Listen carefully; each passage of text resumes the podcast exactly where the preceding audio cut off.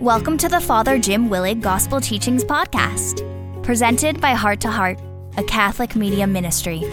Father Jim was a well known and much loved diocesan priest from Cincinnati, Ohio. Inspired by God's Word, for many years, Father Jim presented a weekly Bible study on the Sunday Gospels. In 2001, Father Jim went home to the Lord after a battle with cancer, but his recordings and teachings live on to inspire thousands. First, we hear from Father Jim's good friend, Jesuit priest Father Michael Sparrow, who opens this podcast by proclaiming the gospel reading. Then, Father Jim's illuminating gospel teaching follows.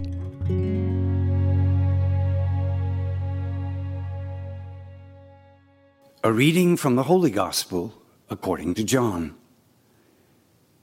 The sisters of Lazarus sent word to Jesus, saying, Master, the one you love is ill. When Jesus heard this, he said, This illness is not to end in death, but is for the glory of God, that the Son of God may be glorified through it. Now, Jesus loved Martha and her sister and Lazarus. So when he heard that he was ill, he remained for two days in the place where he was. Then after this, he said to his disciples, Let us go back to Judea. When Jesus arrived, he found that Lazarus had already been in the tomb for four days. When Martha heard that Jesus was coming, she went to meet him, but Mary sat at home. Martha said to Jesus, Lord, if you had been here, my brother would not have died. But even now, I know that whatever you ask of God, God will give you. Jesus said to her, Your brother will rise. Martha said, I know he will rise in the resurrection on the last day. Jesus told her, I am the resurrection and the life. Whoever believes in me, even if he dies, will live. And everyone who lives and believes in me will never die. Do you believe this? She said to him, Yes, Lord. I have come to believe that you are the Christ, the Son of God, the one who is coming into the world. Jesus became perturbed and deeply troubled and said, Where have you laid him? They said to him, Sir, come and see. And Jesus wept. So the Jews said, See how he loved him. But some of them said, Could not the one who opened the eyes of the blind man have done something so that this man would not have died? So Jesus, perturbed again, came to the tomb. It was a cave, and a stone lay across it. Jesus said, Take away the stone. Martha, the dead man's sister, said to him, Lord, by now there will be a stench. He has been dead for four days. Jesus said to her, Did I not tell you that if you believe, you will see the glory of God? So they took away the stone. And Jesus raised his eyes and said, Father, I thank you for hearing me. I know that you always hear me, but because of the crowd here, I have said this, that they may believe that you have sent me. And when he had said this, he cried out in a loud voice, Lazarus, come out! The dead man came out, tied hand and foot with burial bands, and his face was wrapped in a cloth. So Jesus said to them, Untie him and let him go. Now, many of the Jews who had come to Mary and seen what he had done began to believe in him. The Gospel of the Lord.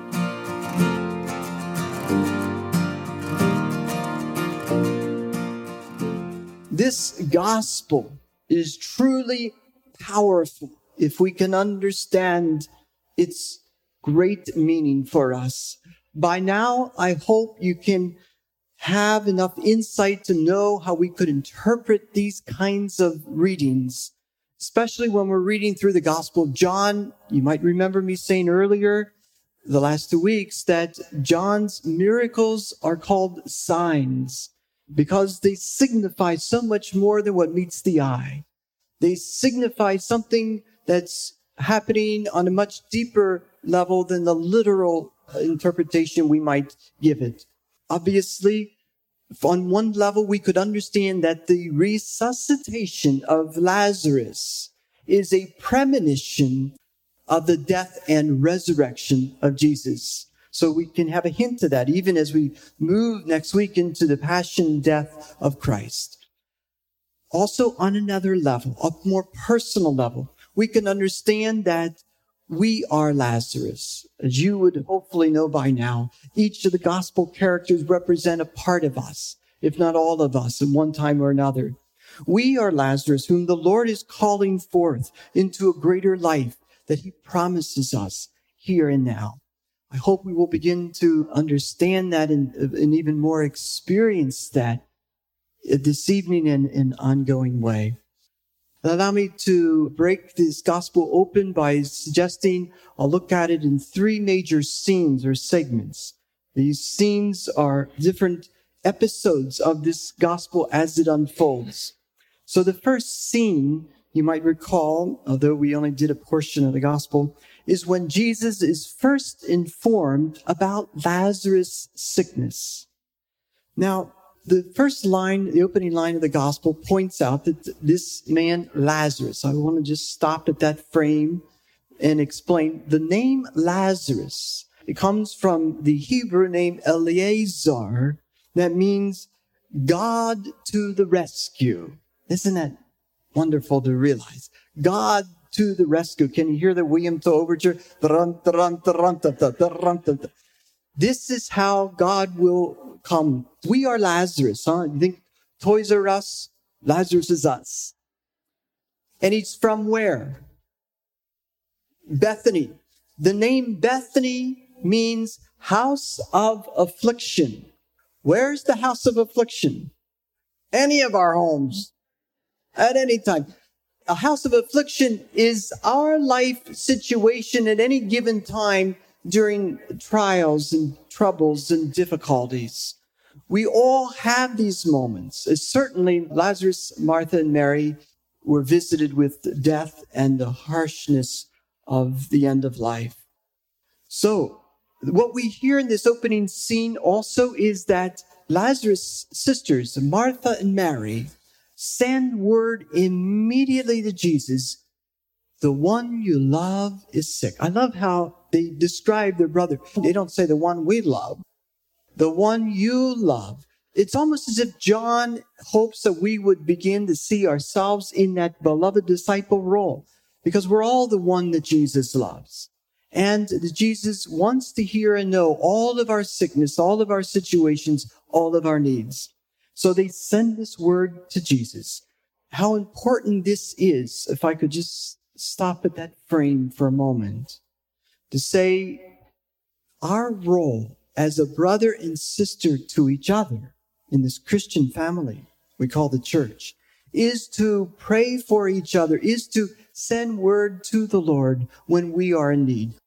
Now, interestingly, Jesus is informed, but remember his response if you read the gospel ahead of time? Jesus says, okay, thank you very much, and stays where he's at for two more days. Why does Jesus delay in going to Lazarus? Why? I, I, I, don't understand it. If you can answer that question, maybe you could understand why does God allow certain tragedies to come into our lives? Why does God not check with my calendar and work it in with his timetable? Why is God's ways not our ways? This is the mystery of anyone who faces pain. I love the bestseller written When Bad Things Happen to Good People by Rabbi Kushner some years ago about his young son, Aaron, who suffered from progeria. And he struggled with this same question when bad things happen to good people. And he grappled with his faith, even though he was a respected and reputable rabbi. And when he came to terms with what his reflections on Job is that this is a perennial question of suffering. There is no answer. There is only a response that we can make of faith, the putting our faith in the mystery of it all. And this is what Jesus will ask of those good sisters, Martha and Mary. He says to his disciples then, he says, let us go back to Judea. Well, you have to understand some geography here. Remember, Galilee is up north, all right? And they're heading down to Bethany, which is in Judea. Now, this is a two day journey. So it isn't like it's just get in the car and let's go around the block. This takes two more days. And the disciples tried to stop Jesus. Said, wait, if you go back to Jerusalem, remember they were trying to stone you and kill you. Jesus' response is, if you walk in the day, you do not stumble, for you walk in the light of the world. Of course, that's very loaded with symbolism. And you might understand it that Jesus last week in the gospel said, He is the light of the world. And then he adds that if you walk at night, you will stumble and fall. But what's the night? It's the threat of evil. And what Jesus is saying is you cannot let the forces of darkness deter you or discourage you. How many times do we let fear determine a decision? How many times do we let something that we feel might hurt somebody or do something for the wrong reasons and not reach out to somebody in need? We're thinking, oh, I don't know if they're really appreciated. I don't know this. I don't know how it'll be received. I'm, hey, get over it. Ask yourself, if it's the loving thing to do, then I agree with Nike. Just do it. We can't let fear rule our lives or restrict our actions. And he lets love lead him to Bethany. It's really something to think about. And he explains on the way to this journey what he's doing. He says, guys, Lazarus is asleep. Of course, you know, they're always on different levels. They say, well, wait a minute, Jesus, stop. If he's asleep, let him sleep. And she said, Oh, you guys don't get it, do you? He's dead. What is he saying there? And he's saying, We must go awaken him. Well, what I like to say is, Jesus is giving us all a wake up call. For many of us are spiritually dead. And I really believe the Lord allows certain crisis and even calamity to come into our life in order to wake us up. I have seen so many conversions what we call deathbed conversions or sick or disease or those things that bring us on our knees or put us on our back and make us look up and see life differently. The Lord allows that to awaken in us something that will come alive in us in terms of eternal life. This is what we have to pray for. Disciples are always a little slow learners, but aren't we, you know? Because it isn't just learning things intellectually. It's it's integrating them and living them practically. Thomas says to the other disciples, okay, let's go with Jesus. Let's go and die with him. Well, you have to hear the irony here. In fact, none of the disciples except John went with him to die with him in his own passion and death. And yet he's saying what we all should say. Okay, this is what we should do. You know, be willing to lay down our life. And he's right, but how far do we go the distance? So, okay, they're on that road. At least they got the idea now. And they're probably walking a few steps back. I always imagine Jesus quite a few paces ahead of the disciples who are trying to catch up with him.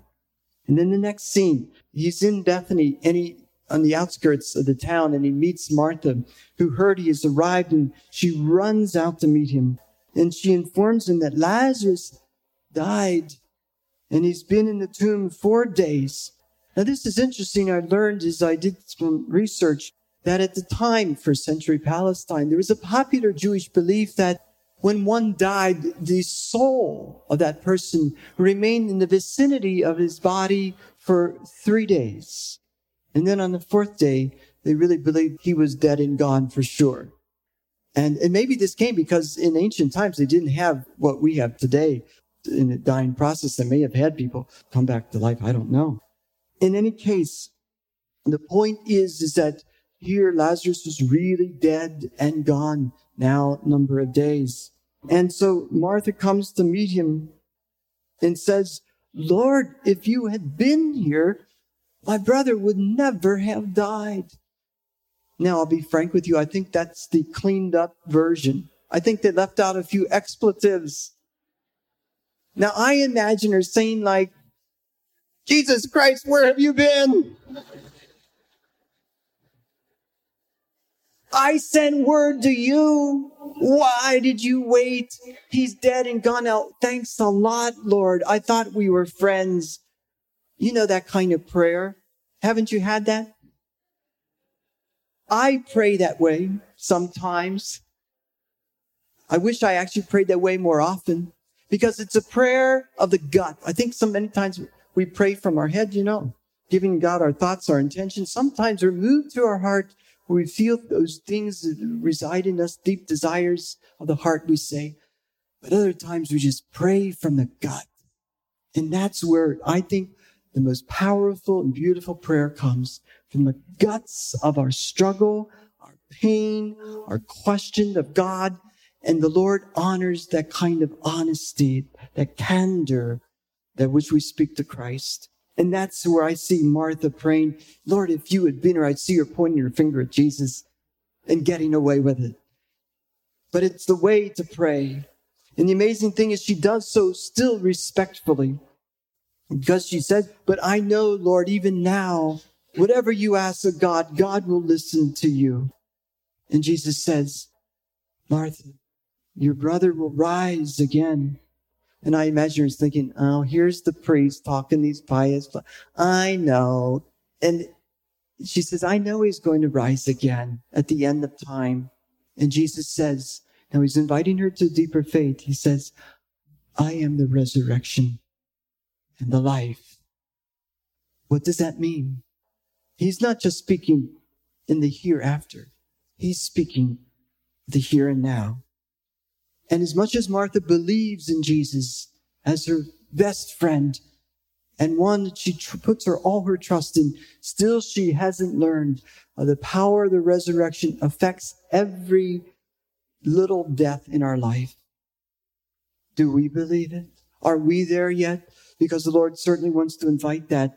Think of what is our tragedy. Think of what is our cross. Think of what we struggle with and what gets us down. Now, can we believe that God will bring good from that. And that God will raise up something in us from that. So Martha says, Yes, Lord, I've come to believe you are the Christ. You know, Christ is Greek for Messiah. You're the one, Lord. I believe in you. Remarkable faith. Remarkable. When Jesus says, I am, that's a loaded theological expression. John is thinking back to the Old Testament days when God first introduced himself to his people as Yahweh. Yahweh, Hebrew name meaning I am who am. That there's mystery about that. I mean, it doesn't explain anything, but God is. God is meaning he's in the past and present and the future. He always is and always is with us. Martha puts her faith in that. I am and that's really remarkable. It isn't that anything's clear to Martha. All that's clear to her is that she's putting her faith in Jesus. And that's all we need to understand in our life when we experience death and difficulty and tragedy. And then she goes and gets her sister Mary. And Mary is sitting at home. And as soon as she hears Jesus is come, she runs out to him and falls at his feet. Now, this is interesting because if we read Luke's gospel, it seems like both Luke and John agree on this personality profile of these two sisters who are so different, maybe like night and day. And Martha is the aggressive, active, assertive woman, and you've got to love her, you know? Whether she's doing the dishes or housework or cooking or coming out and telling Jesus what he needs to do and meeting him right when he comes into town. Or Mary, on the other hand, who's at home, the contemplative, the reflective one. Whether she's, you know, Jesus came to home and she's sitting at his feet and now again, we see her falling at Jesus' feet. And what does it mean to be at one's feet? You look at Jesus as the master, huh? You're the disciple, and she's taking her cue from him. That's something that we would come with our problems and pain and put them at the feet of Jesus. It's a very humble place to be because then we ask him to control the situation, not us. That's hard to be at the feet of Jesus. And sometimes suffering can only put us there at the foot of Jesus, the foot of the cross. And when Jesus sees Mary praying now again from her gut, why? Because she's weeping. Brothers and sisters, of all the prayers we could pray, I honestly think the prayer of tears is one that says volumes. And St. Ignatius of Loyola talked about the gift of tears when we come to pray. That's all sometimes we can do is bring our feelings to the Lord. No words are necessary and certainly were necessary for Jesus and Mary at that time. And what is Jesus' response? Jesus weeps. Jesus weeps. You know, that is the shortest sentence in the entire Bible. And it speaks volumes, doesn't it? speaks volumes about Jesus' own humanity, that he feels every feeling we have felt. It also speaks of his empathy. You know, empathy, to feel with a person, have deep compassion. You understand the word compati or to feel with. And that's what heals. John Bradshaw, great psychologist, says, grieving is the healing feeling. Those of us who have lost a loved one, like Martha and Mary, you know that grieving feeling. You know that only over time, after many tears and many sleepless nights, we come to a place of peace, but only after years sometimes of struggle and surrender. And that's what Jesus keeps calling us to. That ultimate surrender. That's what he leads Martha and Mary to. And so then Jesus is moved himself by this deepest emotion. And others see and recognize it as a sign of his love. He said, Look how he loved them how he loves Martha and Mary, how he loves Lazarus. Can we ever see Jesus praying for us and crying with us? I was praying with a woman who's been through a terrible time of sexual abuse in her life, and she knows this has left a scar on her mind and memory. And it's hurt her throughout her life. And I led her in a prayer that invited Jesus through her own imagination to see him coming to her. And when Jesus came to her, she saw him weep for this tragedy that occurred to her. Weep. And it was so healing for her. To image Jesus is really caring because it felt like Jesus abandoned her. You know, that's what Martha and Mary must have felt at first. Because even Mary repeats the same line as Martha Lord, where have you been? If you'd been here, my brother wouldn't have died. You know that feeling of feeling deserted by God. It's the worst feeling of all. It's really the dark night of the soul. And we're all going to have to go through that dark valley if we want to go into the eternal light. And in that darkness, all we can hold on is the hope of the eternal light the Lord can give us. And this is what, anyway, this woman felt in this prayer that Jesus led her through this grieving feeling and coming to some acceptance and then seeing yourself in a whole new light, how Jesus saw her. Isn't it something? Now that's how we're healed, to see through his eyes. So Jesus now comes before the tomb. And notice now how Jesus prays. This is so revealing. How does Jesus pray? He begins his prayer as he shares out loud with all the people gathered before that cave. He lifts his eyes to heaven and says, Father, I thank you for hearing my prayer, for I know that you always hear me. And when Christ prays with this kind of faith, you know great things happen because whoever puts their faith in the Lord is never ultimately disappointed. And with that faith, Jesus is so connected to his Father. He felt the surge of the Spirit that made him cry out in a loud voice. A loud voice means a voice of tremendous authority. Lazarus, come out. And out walked Lazarus. Had I been there, I would have died. I mean, they were so stunned that Jesus had to say, Will somebody please unwrap the poor guy? Because, you know, they wrapped him up in the shroud when they laid him in the tomb. Let me end this reflection by saying again, Lazarus is us. And we, in many ways, hold back on the Lord. And he has so much more life to give us, so much more love to share with us, so much more truth to teach us, so much more spirit to fill us. Will we come out and pray for that and seek that and search for that and grow into that? I'm asking us in the name of Jesus, Lazarus, come out. Come out and let that, that which we bury deep inside of us, maybe that sin or that memory or that hurt, come out, bring it out and let it open up. The door could heal it and help us out. Come out into the beautiful person that we could be if only we trust the God given talents and potential we all have and use such a small portion and percentage of. Let it come out and really let the Lord use us and bless us. Look how he used Lazarus. When he rose from the dead, Lazarus was such a powerful witness that his enemies said, We've got to get rid of that man, for the whole world will soon be following him. Amen.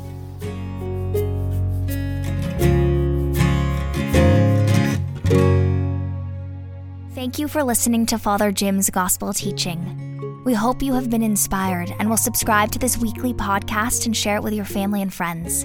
The mission of Heart to Heart is to proclaim the good news of God's Son, Jesus, to the entire world.